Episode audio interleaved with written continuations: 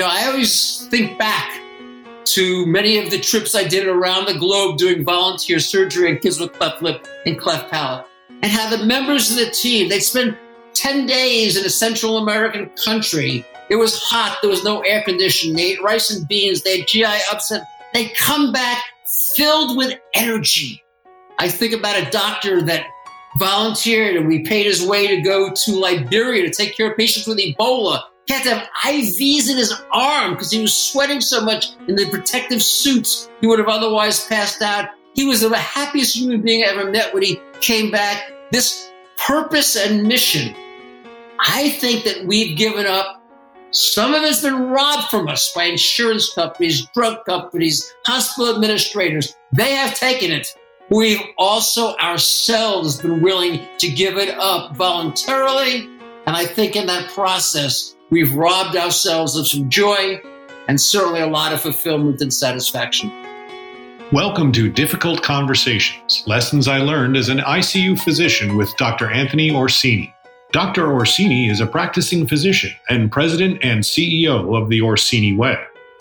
As a frequent keynote speaker and author, Dr. Orsini has been training healthcare professionals and business leaders how to navigate through the most difficult dialogues. Each week, you will hear inspiring interviews with experts in their field who tell their story and provide practical advice on how to effectively communicate.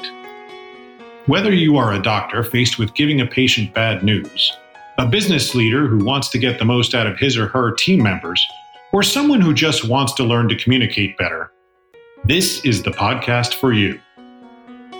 Well, I am honored today that the Orsini Way has partnered with the Finley Project to bring you this episode of Difficult Conversations Lessons I Learned as an ICU Physician. The Finley Project is a nonprofit organization committed to providing care for mothers who have experienced the unimaginable, the loss of an infant. It was created by their founder, Noel Moore, whose sweet daughter Finley died in 2013. It was at that time that Noel realized that there was a large gap between leaving the hospital without your baby and the time when you get home that led her to start the Finley Project. The Finley Project is the nation's only seven part holistic program that helps mothers after infant loss by supporting them physically and emotionally. They provide such things as mental health counseling, funeral arrangement support, grocery gift cards, professional house cleaning, professional massage therapy, and support group placement. The Finley Project has helped hundreds of women across the country, and I can tell you that I have seen personally how the Finley Project has literally saved the lives of mothers who lost their infant.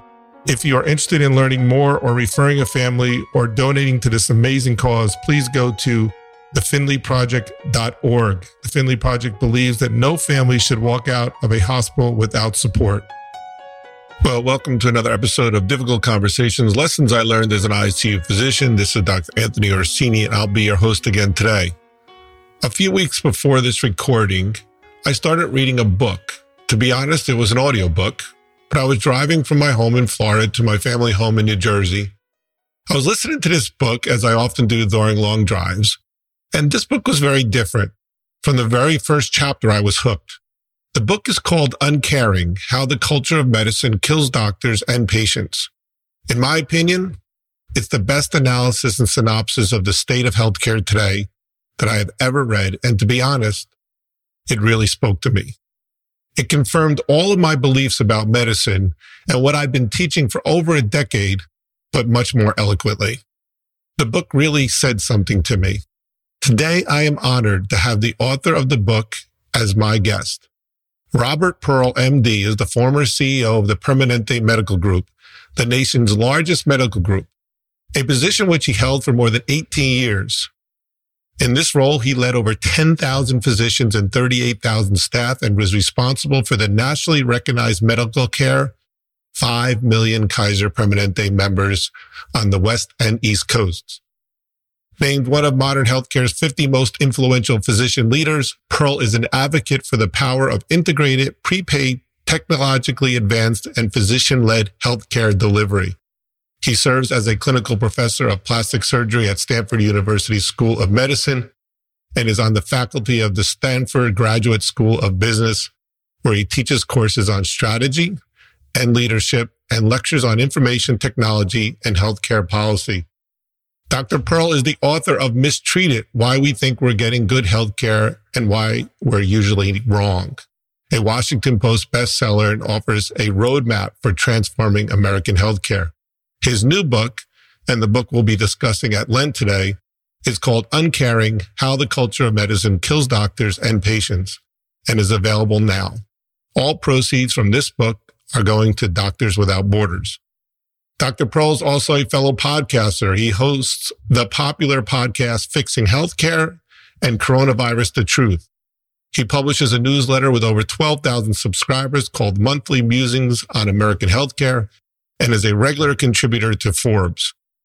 He's been featured on CBS This Morning, CNBC, NPR, and in Time USA Today and Bloomberg News, and has published more than 100 articles in medical journals and contributed to numerous books. He is a frequent keynote speaker at healthcare and medical technology conferences. From 2012 to 2017, Pearl served as chairman of the Council of Accountable Physician Practices and participated in the bipartisan congressional task force on delivery system reform and health IT in Washington, D.C. Well, that's quite a mouthful. Robert, thank you so much for being here today. Thanks so much for having me today. Yeah, life is full and it's wonderful. And for your listeners, all profits for the book go to Doctors Without Borders, as it did also for my first book, which is an amazing organization and charity providing care to victims around the globe. So I encourage people to look at that organization and hopefully buy the book and benefit Doctors Without Borders. I know plenty of my colleagues that are involved in that. It's a wonderful organization. And uh, yes, I encourage everybody to get involved. So I'm very excited to, for you to be on this podcast and to talk about your book. I'm a big believer in building trust through communication and building rapport. So before we dive into the book, I just wanted to ask you if you might spend a few moments just telling my audience who Robert Pearl is, you know, where you grew up and how you became the CEO of Kaiser and then eventually wrote the book. The word I would use is serendipity. I grew up on the East Coast and I wanted to be a university professor.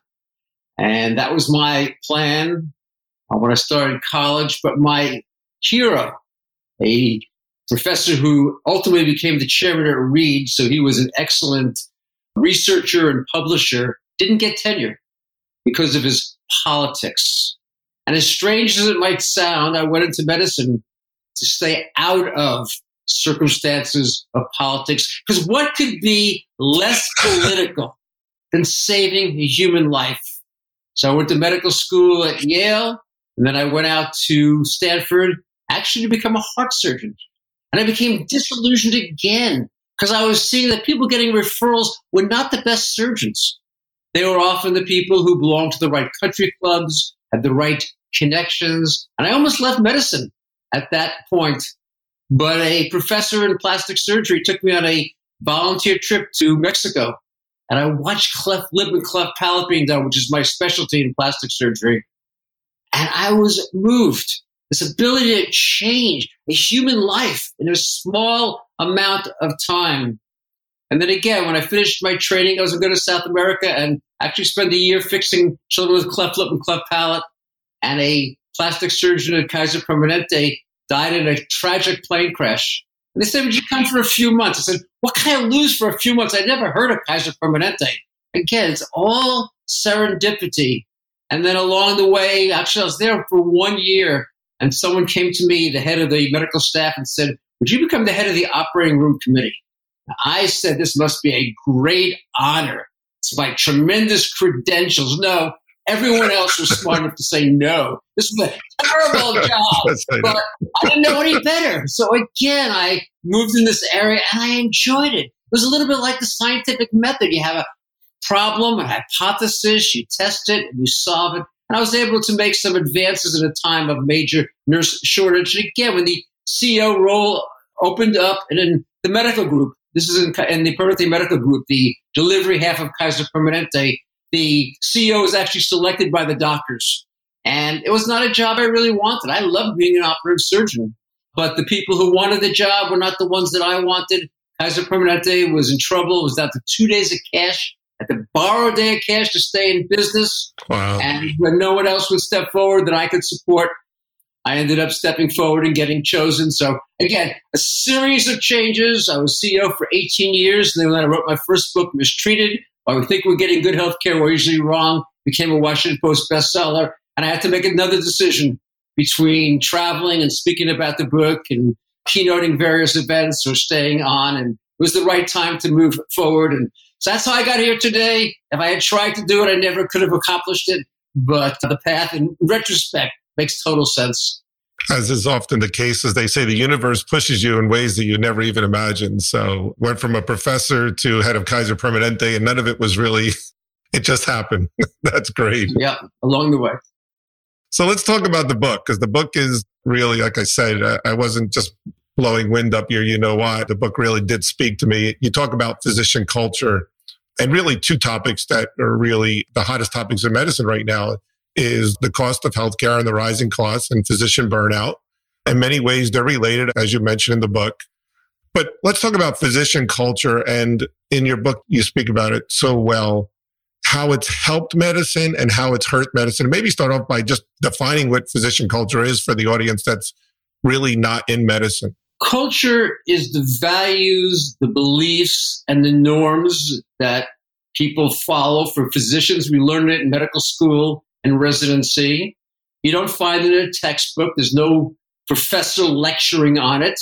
It's the stories that are told, the language that's used. And to me, it's very much like an invisible force, like gravity. You can't actually see gravity. You see is the impact gravity has on objects as they fall towards the ground. The same thing happens in culture. We can figure out what the culture is when we look at the behaviors, some of which are very positive. And I don't want any of the listeners to think that this is a negative book. I love medicine. I love being a physician. This is really the story that comes out of love of a history going back thousands of years. But at the same time, I can't help but notice some of the challenges. And I think if we're going to advance it, particularly areas you just mentioned, we're going to have to improve the shortcomings and failures. And so I point those out as well in the book. So physician culture has held us back many ways and it's also advanced us. I'm going to butcher up this person's name, but tell us the story about Ignaz. How do you say his name? Ignaz Semmelweis. Ignaz Semmelweis, yes. So he's a physician in Austria at the leading hospital and he is appointed the head of the delivery service. In some ways, like myself, it was just serendipity. Uh, and he takes the job and he looks at the situation that's happened. The mortality rate is 18%. Wow. Thinking at the time is that, well, at the time, the leading cause of death was puerperal fever, a roaring infection of the uterus that goes on to kill the recently delivered mother of the delivered child. and the cause is felt to be miasmas, these particles drifting up from the smelly streets below. But then he looks around a little bit in the hospital that's adjacent, one where the delivery service isn't run by famous professors, but by nurse midwives. It has a mortality rate two thirds lower. And once again, serendipity plays a role. A colleague nicks his finger while doing an autopsy on a woman who dies from puerperal fever. And he goes on to develop not just a local infection, but a systemic disease that's identical to what these women are dying from. And Semmelweis hypothesizes maybe there's something that's being carried from the autopsy room to the delivery room. And he tells the uh, obstetricians, you have to take off these leather aprons they wear at the time to cover their well pressed three piece suits, put on a clean apron, and dip their hands in chlorinated water. Lo and behold, within a month, mortality drops from 18% under 2%. He writes this up. He writes to maternity service directors across Europe. And guess what happens? Nothing no one changes behavior despite a 90% reduction in mortality. It doesn't make sense. Why wouldn't they adopt this behavior? And this is this invisible force, this culture. Why don't they? Because the doctor sees himself, they were all men at the time, as being a healer. The idea that they're transmitting disease would diminish the stature, diminish the esteem and the respect, not the death diminishing it, but just the fact that they were seen as the carriers and those leather aprons, it was signs of experience. The more blood, the more pus, the better it was. And it would be 50 more years till Louis Pasteur finds the theory of infection, that behavior changes. Tens of thousands of women die. And what I love about the story is now we are 150 years later. And what's the leading cause of death in hospitals? Hospital acquired infection. What's the bacterium? C. difficile. What do we know about it? It's not like a coronavirus that goes through the air. It's carried on the hands of people. And what do we see in research studies at leading hospitals across the United States, done multiple times? One in three times when a physician goes from one patient's room to the next, they fail to wash their hands with the alcohol based disinfectants. It takes fraction of a second. There's no cost. The reasons we normally think it's too much time, it costs too much, don't exist. It's still that culture. We see ourselves as healers. And when a patient dies from a hospital acquired infection, we assume it was someone else who carried that bacterium from one patient's room to the next. It's an amazing story. And it took years before we even recognized that he was correct. And that's the sad part. You know, when I do my workshops and I discuss how doctors are poor communicators and we're not really trained on how to do that, especially difficult conversations, someone I respect very much said to me once, you got to be really careful because you want to make sure that you understand that, you know, you might be insulting some doctors, right? When you say they're not good communicators. And so I'm, I'm very careful in explaining that I don't teach compassion because I believe all doctors are compassionate people. I teach you how to convey that compassion, how to show it. Did it ever concern you when you were writing this book that someone was going to say, wow, what a jerk. He's really bad? I don't think you did because you were clear in the book, but was that something that you were aware of while you were writing it? I knew it would happen. And I knew it would happen because, as you know from having read the book, near the end, I talk about the Kubler Ross five stages of grief. And I believe that we're in a time period now, the 21st century, when evolution is going to happen in healthcare because of external pressures, cost pressures being brought as our nation tries to recover from the economic devastation of the COVID 19 period we've just been through, changes in technology, changes in the power of the consumer in every industry. It can't avoid healthcare. And I knew that doctors would go through these five stages, denial being the first one, where people would say, no, medicine was really fine in the past. There's no need to change, despite the data that says we're not only twice as expensive as any other country in the world, but our results lag the other 11 industrialized nations in terms of life expectancy, childhood mortality, maternal mortality, and good, and the list of clinical outcome measures, then I knew that anger would come next. It always does. And so I expected that people would say, how could you pull back the veil? In fact, actually, I didn't think they would say that. I thought they would attack me personally for things about me mm-hmm. that they didn't like. The fact that I was the CEO of a company and assume therefore that I had gone to the dark side or whatever it was going to be, not recognizing that I was chosen by physicians, not by shareholders or administrative individuals or business leaders. Then I knew that they would bargain. And we're seeing that. I'm sure you saw the data, Tony, that said that now 70% of doctors work for either a hospital insurance company or private equity, and half of them are paid a salary by these organizations. The doctors think they're going to be protected. They're not going to be and depression. We both know that this is a major problem 400 physician suicides a year. And my push was that we had to get to acceptance. And acceptance, as you well know, is not the same as liking it. It's an acceptance of what this new reality is. You know, the doctor in the 20th century carried all of the knowledge. The patient had no choice but to come to the doctor to get that information because the only other place was in the library. If you wanted to carry all medical information with you, you needed a 50 pound backpack. Now it's called a smartphone.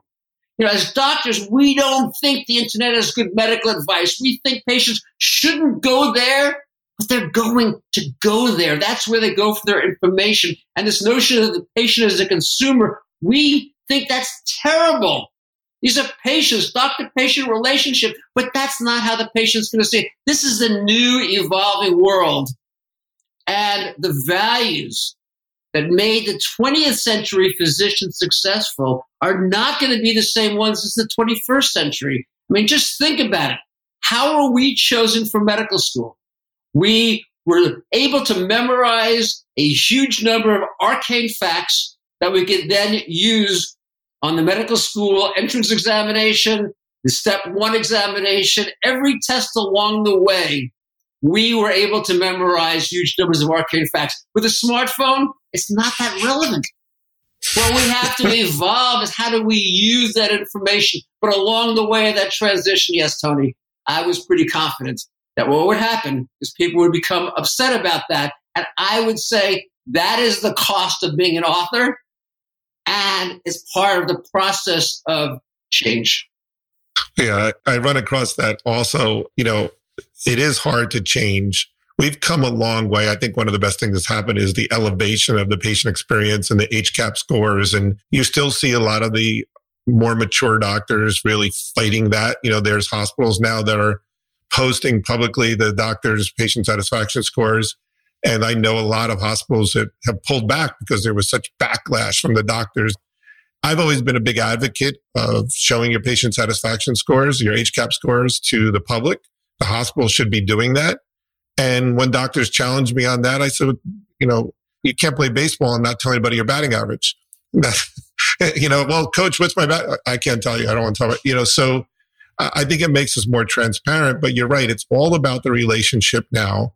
We have so many really smart doctors who are excellent physicians and maybe don't have great practices or their patient satisfaction scores are low. And then on the other hand, as you know, there's there's some doctors who are great uh, communicators, lousy doctors or mediocre doctors who get great scores, but that's not a bad thing. It pushes you into a different relationship. It's all about trust, as Stephen Covey said in one of my podcasts. If the patient trusts you, they're not going to second guess you as much as possible, but this also forces us to be in a relationship. So I get that too. Now we're going to talk about physician burnout in a minute, and then we're going to talk about healthcare costs, but one of the things that helps me when I give my workshops is that I'm one of them, right? And so there's a lot of people out there teaching doctors how to communicate and a lot of coaches that aren't doctors. And I, I think I get a little bit of a pass because I say, I'm one of you. So let me tell you what works for me. You've walked the line and still do administrator and physician. And there's a lot of tension in medicine right now between those two groups how do you able to walk that line? Because physicians think of you as administrator, administrators think of you as a physician, or do you think it just really helped you in both areas?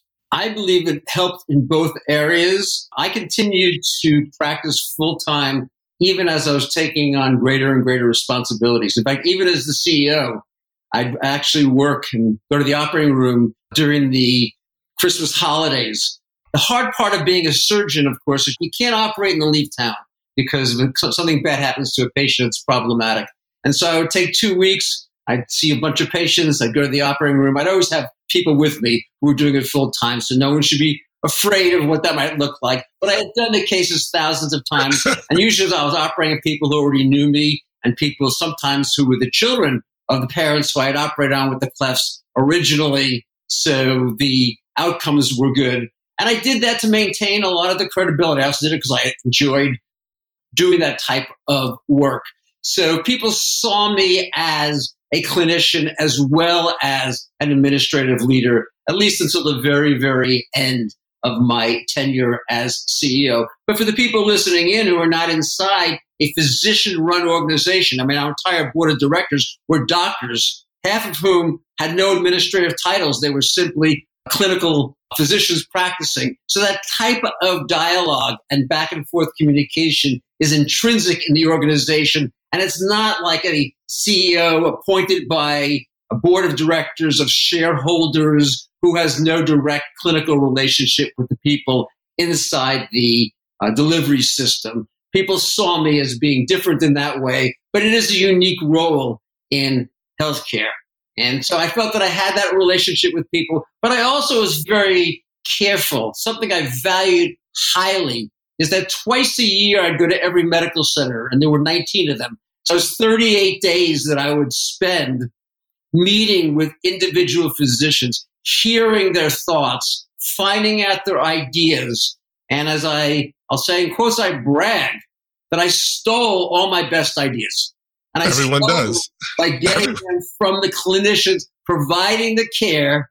And my job was to find the best ones out there and then scale it. And to the extent that we were effective. And when I took over Kaiser Permanente, we were middle of the pack in quality. We became number one in the National Committee for Quality Assurance out of a thousand programs. We were lagging around patient satisfaction and JD Power and Associates, we became number one in California. So I feel really good about the things we accomplished, but they weren't my ideas. They were ones that I learned from the doctors that were in each of the medical centers. And they were ones then that we could quickly spread everywhere. And again, I want to uh, offer my gratitude to the physicians that I led for their willingness to take on new ways of providing care. And that's my hope in writing this book how the culture of medicine kills doctors and patients, because it is the culture, I think, that holds physicians back. But also, as you said, very much so, it's the culture that allows us to be heroes that we can't give up. I mean, look at the coronavirus. You know, we went to the hospital 12 and 24 hours a day, particularly the doctors in the ED and the critical care units. You know, they didn't have protective gear. They had to don garbage bags and salad lids when there were no masks and protective gowns available. They knew that every time you're a critical care physician, every time you pass that tube through the mouth into the lung and it goes through the vocal cords, patients cough, spewing virus in their face, and they did it anyway. This is a remarkable tradition.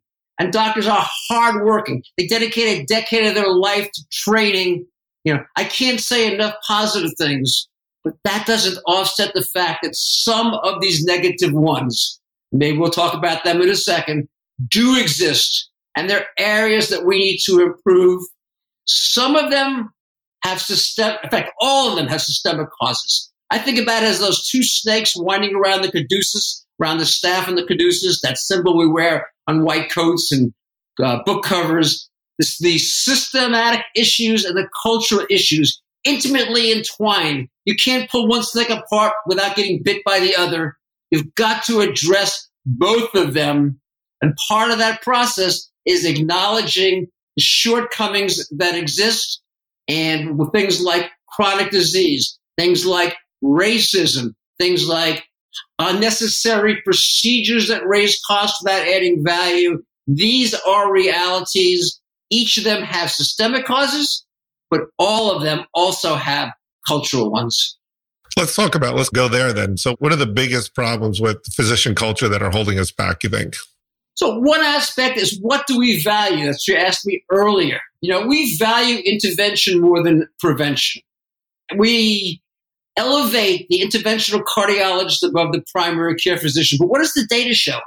Add 10 primary care physicians to a community and you improve longevity two and a half times more than adding 10 specialists. And yet, that's not how you That was an amazing fact that I read in the book. That's phenomenal, that fact. And the reasons are cultures about esteem and respect and position in the hierarchy. If you're an interventional cardiologist, you go in the middle of the night, you unblock a coronary artery, we know who saved the life. We know whose life was saved.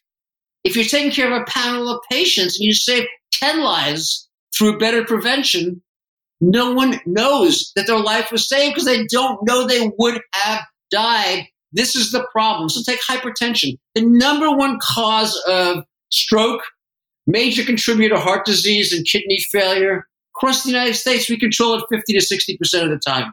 Now, some of that is systemic. Insurance companies don't pay enough for prevention, as an example. You know, doctors are too rushed to focus on the areas. But in Kaiser Permanente, we were over 90%. We had a 40% lower stroke and heart attack rate than the rest of the nation because we had a higher value. A lot of that is the fact that we were paid on a capitated basis. This is the intersection of the system and the culture. So chronic disease is an issue, and I'm not blaming the doctors. I'm just pointing out that shortcoming that's there that we should be addressing. Another great example to me is the cost of care. The Mayo Clinic showed that 30% of what we do doesn't add any value. We still do it. You know, Tony, when I wrote this book or started to write the book, it was December of uh, 2019, two months before coronavirus came ashore. And I read a report from the federal government that predicted that healthcare costs would rise 5 to 6% a year every year for the next decade. I did the math, did the calculation of what that would mean on a cumulative basis. 2.5 trillion more dollars.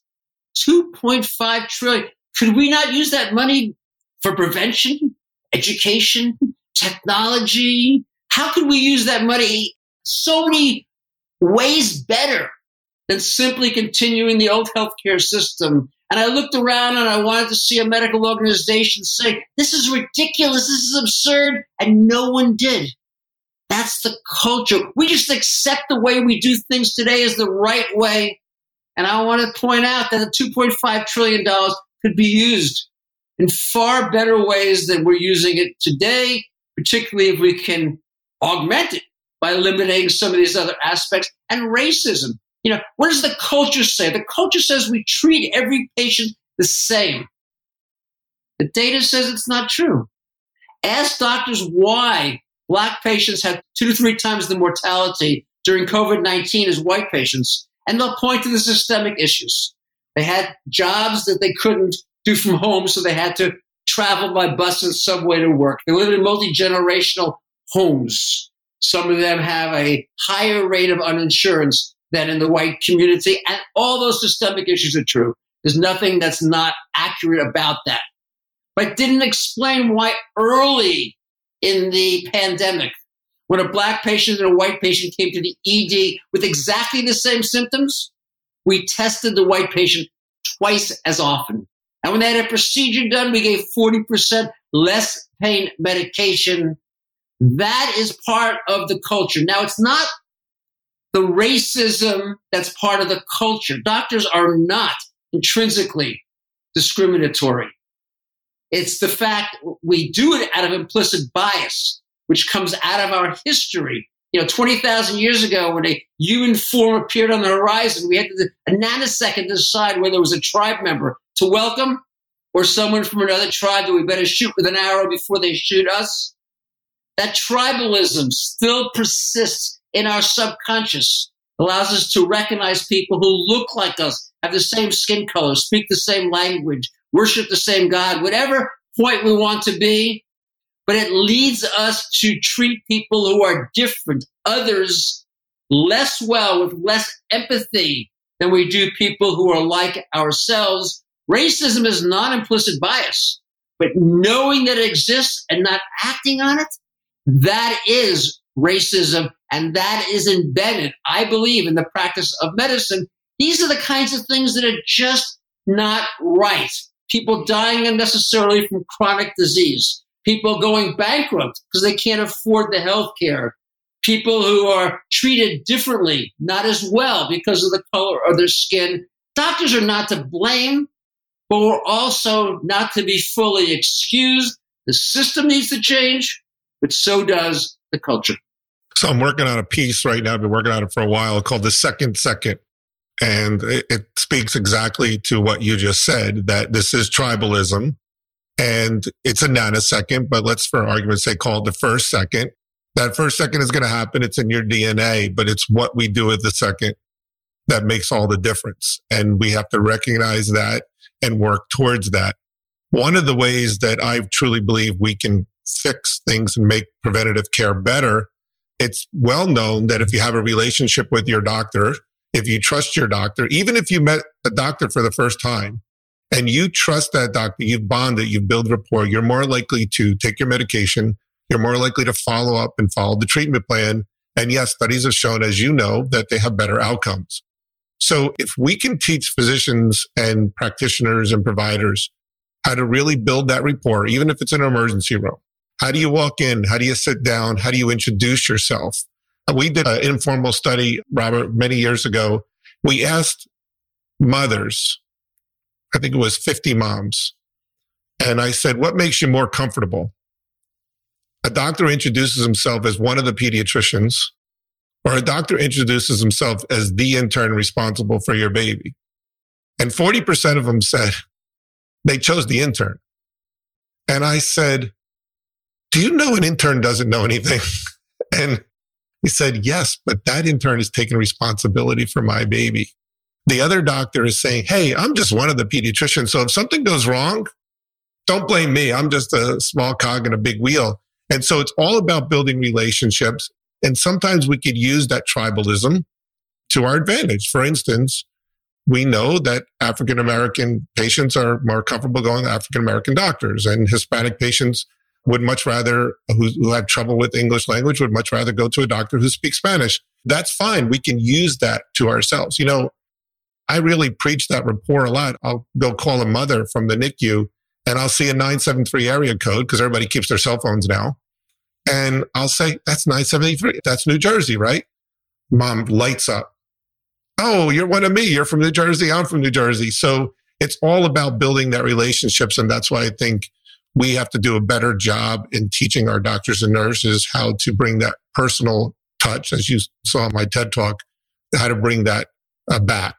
And I think it makes it better for us because I think we'll enjoy that, enjoy medicine even more again.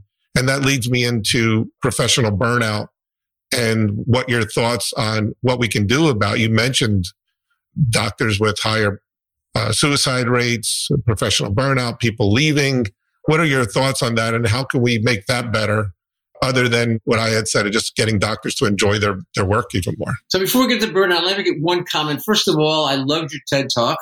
I thought the story about that physician explaining something at the time of death was uh, so moving and so uh, indicative of the challenges of culture. And he obviously knew it because he told you afterwards he had blown it, but he still did it that way because that's how he mm-hmm. had been trained in his residency. And most likely he trained a lot of other people that way until he figured out it was the wrong way to go. And I can't emphasize enough what you're saying. This ability to build trust with patients. You know, in marketing, there's a notion don't tell people about features, tell them about the benefits. Establish that relationship. You know, one of the things I used to do that would be remarkable to people is I would always give my home phone to patients who I operated on. I mean, I operated 10,000 people. 10,000 people could be calling my home every night. Three called in the entire time and two out of those three had problems that I wanted to immediately know about. I had one call in all these years that was uh, because patients respect doctors and their time. They're not going to take advantage of them. But for the patient to know, I have the doctor's home phone. Imagine how much better they slept that night. And I love what you said earlier about the fact that what you teach people is not how to convince people. It's how to express the trust and the caring that's inside themselves that we hide because we learn in medicine, hide your emotions. Never let yourself become exposed is exactly the opposite of what needs to happen. And that leads to the issue you're raising about burnout. So if you ask doctors about what causes burnout, they'll give you three reasons. It's very consistent. It's been done in a lot of studies. Number one, I don't get paid enough, which means I see too many patients. Number two, I have too many bureaucratic tasks, particularly around getting approval for the things that I do. And number three, there's this computer that gets between me and my patients. So literally between me and my patients, all those parts disrupt the time and the experience with patients, and they're all right. Every one of them needs to improve. But they don't fully explain the problem. And that's what I think we need to understand. Because in this pernicious part of the physician culture, status, the hierarchy is very important. And if you look inside the data on burnout, you start to see some inexplicable differences. So if we look in the pre-COVID period, the specialty that was the most burned out was urology. Now, urologists earn almost a half million dollars a year. They earn double what pediatricians earn, and yet they're 10 points more burned out. They can't be simply the money and the number of patients being seen per day.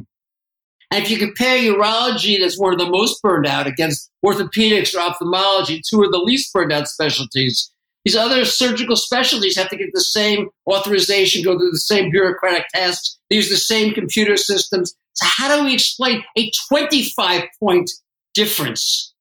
And the answer is it's this hierarchy, the hierarchy that we spoke about earlier, that puts the interventional cardiologist at the top and primary care at the bottom. When it comes to urology in 2010, urologists were not very burned out. They were pretty happy. And then what happens? The U.S. Task Force on Preventive Services stops recommending the PSA. So the number of men diagnosed with cancer who need prostatectomy start to decline. And then we learn that watchful waiting is often as good as intervention without the risk of impotence and urinary incontinence. And then centers of excellence start to happen. So more and more urologists stop doing this operation. And why is that significant? because the prostatectomy that's been done in the last decade is a robotic prostatectomy, a Star Wars like procedure that elevated status. And now, if you're not doing the Star Wars operation, even though you're making just as much money, your position in the hierarchy starts to drop. And Sir Michael Marmot, who's a sociologist from England, has pointed out the relationship that status is important as money Low status negatively impacts mental health and physical health. And people have found that a dropping status is the worst in terms of your well being. You become unfulfilled, dissatisfied, and fatigued. These are the triad of symptoms of burnout.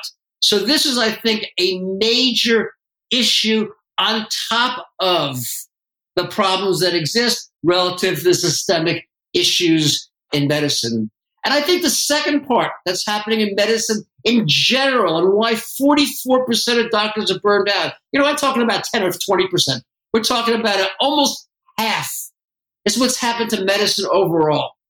And in the 20th century, as you mentioned earlier, the doctor had all the knowledge, it was a very paternalistic type world, and very much a vertical hierarchy that's gotten flattened as patients go to the internet and bring information into play. They don't see the doctor as the ultimate authority anymore. They see it as an advisor and they will make the final decision. We see physicians now accountable for what patients do, and they don't see that as being a major part of their job. Their job was to offer expertise, and now they're having to evolve into helping patients get better. Very uncomfortable these factors, I don't know if they are 20% or 40% or 60% of the problem. But if we don't address those along with the systemic, we're not going to improve burnout. And I believe, and this is where I think some of your listeners may disagree, but I believe we're not going to be able to address either the problems with patient outcomes or the physician culture unless we can evolve from a fee for service world that simply rewards volume and complexity to one that is prepaid, capitated, whatever word you'd like to have.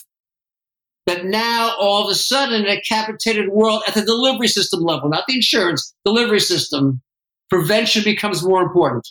Avoidance of complications from chronic disease, patient safety, you stop doing the 30% of things that don't add any value. You start offering telemedicine not as simply an inferior means of an office procedure, but an opportunity to make a diagnosis earlier, provide higher quality and more convenient ways. You start engaging with patients differently.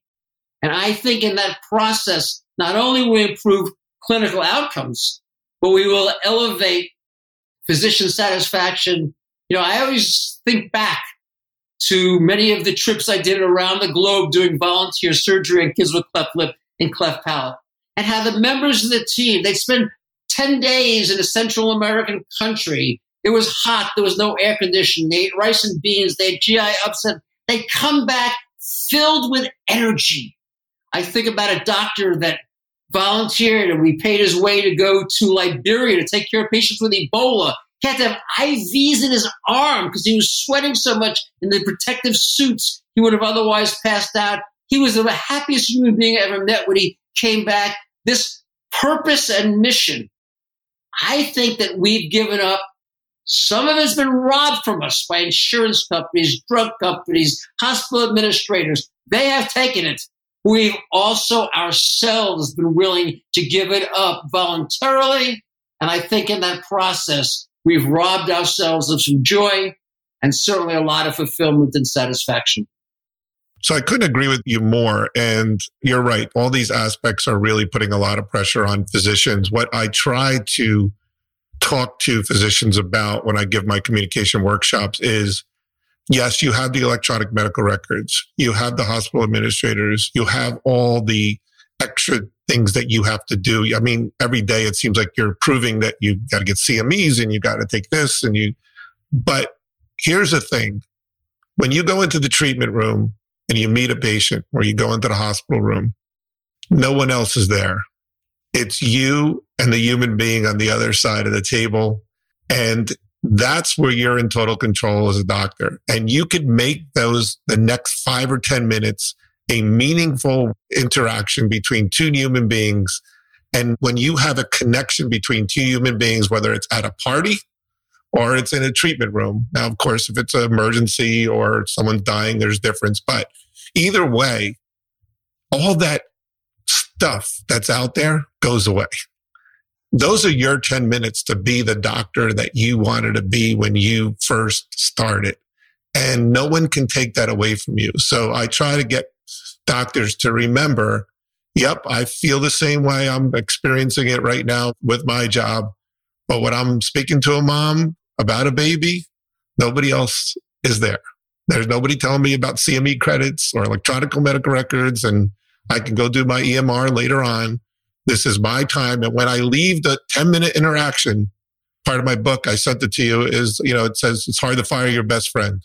When I leave that interaction for 10 minutes, I feel like I had a best friend and you will go home happier and remind yourself why you went into medicine in the first place. And I think that's where we have to start. So just my little plug on that, but I really truly believe that. So we're getting down to the end here. I have 10 more questions, but we're not going to be able to get to those. So I'll finish with the question that I always finish with, since this is about difficult conversations. And we've had some, your whole book is a difficult conversation, basically, with doctors and healthcare providers. What do you think is the most difficult conversation that you've had in your life? And it could be a type of conversation if you don't want to get personal. Give us some advice on how you navigated through that. The most difficult conversations I've had have had to be with families of patients who have died that I was part of the death process. In the book, I talk about a young girl named Kathy who I consulted on for a necrotizing fasciitis, a severe infection of her arm, and had to make a difficult decision around opening it up and being able to take out the dead tissue that was there and ultimately her demise. And I had to tell her parents, this is their only daughter. They weren't going to have any more family. This was their pride, their joy. She was a great student. She was an athlete. She played soccer. You, you couldn't have better, more adoring parents than Kathy. And now her daughter, after a battle with leukemia and a surgical procedure, was dead. And I had to I'll say tuck in my own emotions because I had to, in that moment, support them. I had seen the impact of death on my cousins, Alan's death on my aunt and uncle that I also talk about in the book. And I knew what the family would be going through. Uh, and I think that was one of the most difficult conversations to be able to tell them the truth that their daughter was now dead, that we had done what we could do, but that I was sorry for their loss. And I had to have that conversation in a way that I could help them, if only a small amount, to be able to go to sleep that night. And then I had to twist and turn, stay up most of the night. And the next morning I had to get up again because there was another child, another family, this one with a cleft lip who needed my skill to repair it. If I was still thinking about Kathy and her parents, I couldn't do my best for this next child and the rest of her life. And I think uh, in that moment, I don't know that the conversation was the sole point that I was saying was so hard, but the tremendous emotion going by and the sense that almost no matter what I did, I couldn't make it right. And that as a physician is probably one of the most difficult things that we have to accept about the profession we've chosen. It's the price we pay for our patients. And I think in the end, it gives us the purpose and the meaning and the mission of the wonderful choice of becoming a doctor and participating in the practice of helping people get healthier. Well said. As you know, my life's work is about teaching doctors, specifically in the beginning, was to teach them how to break bad news in the kindest manner. There is a, a right way and a wrong way of doing that. And as I, it's been often said that if you do it correctly, the healing can start with the news. And if you do it incorrectly, you're going to really mess that up. And so it's important to navigate. I agree. That's the most difficult conversation to have with the family. So thank you for that. Robert, this has been great. Again, I'm trying to keep this less than an hour because I have about 10 more questions, but maybe we'll have you back on. But it's been a real pleasure and an honor to get to know you. The book is called Uncaring. Robert, what's the best way for people to get in touch with you? The best place to go is my website, robertpearlmd.com. There they can learn more about the book. They can sign up for my monthly musings that comes out the second Tuesday of every month that has a lot more information on all these different aspects, both of the system of medicine and the culture of medicine. Engage with your friends. Think about the topics that are there. Let me know your ideas. I have my thoughts, but I recognize they're certainly incomplete at this point as we try to make American medicine once again the best in the world. Thank you, Anthony, for having me today. Fantastic. If you enjoy this podcast, please go ahead and hit follow on your favorite podcast episode. If you want to get in touch with me or find more about the Orsini Way and the programs that we offer, you can uh, reach me at theorsiniway.com. Thank you again, and thanks everyone for listening. Well, before we leave, I want to thank you for listening to this episode of Difficult Conversations Lessons I Learned as an ICU Physician. And I want to thank the Finley Project for being such an amazing organization. Please, everyone who's listening to this episode, go ahead, visit thefinleyproject.org, see the amazing things they're doing. I've seen this organization literally save the lives of mothers who lost infants. So to find out more, go to thefinleyproject.org. Thank you, and I will see you again on Tuesday. If you enjoyed this podcast, please hit the subscribe button and leave a comment and review. To contact Dr. Orsini and his team or to suggest guests for future podcasts, visit us at theorsiniway.com. The comments and opinions of the interviewer and guests on this podcast are their own and do not necessarily reflect the opinions and beliefs of their present and past employers or institutions.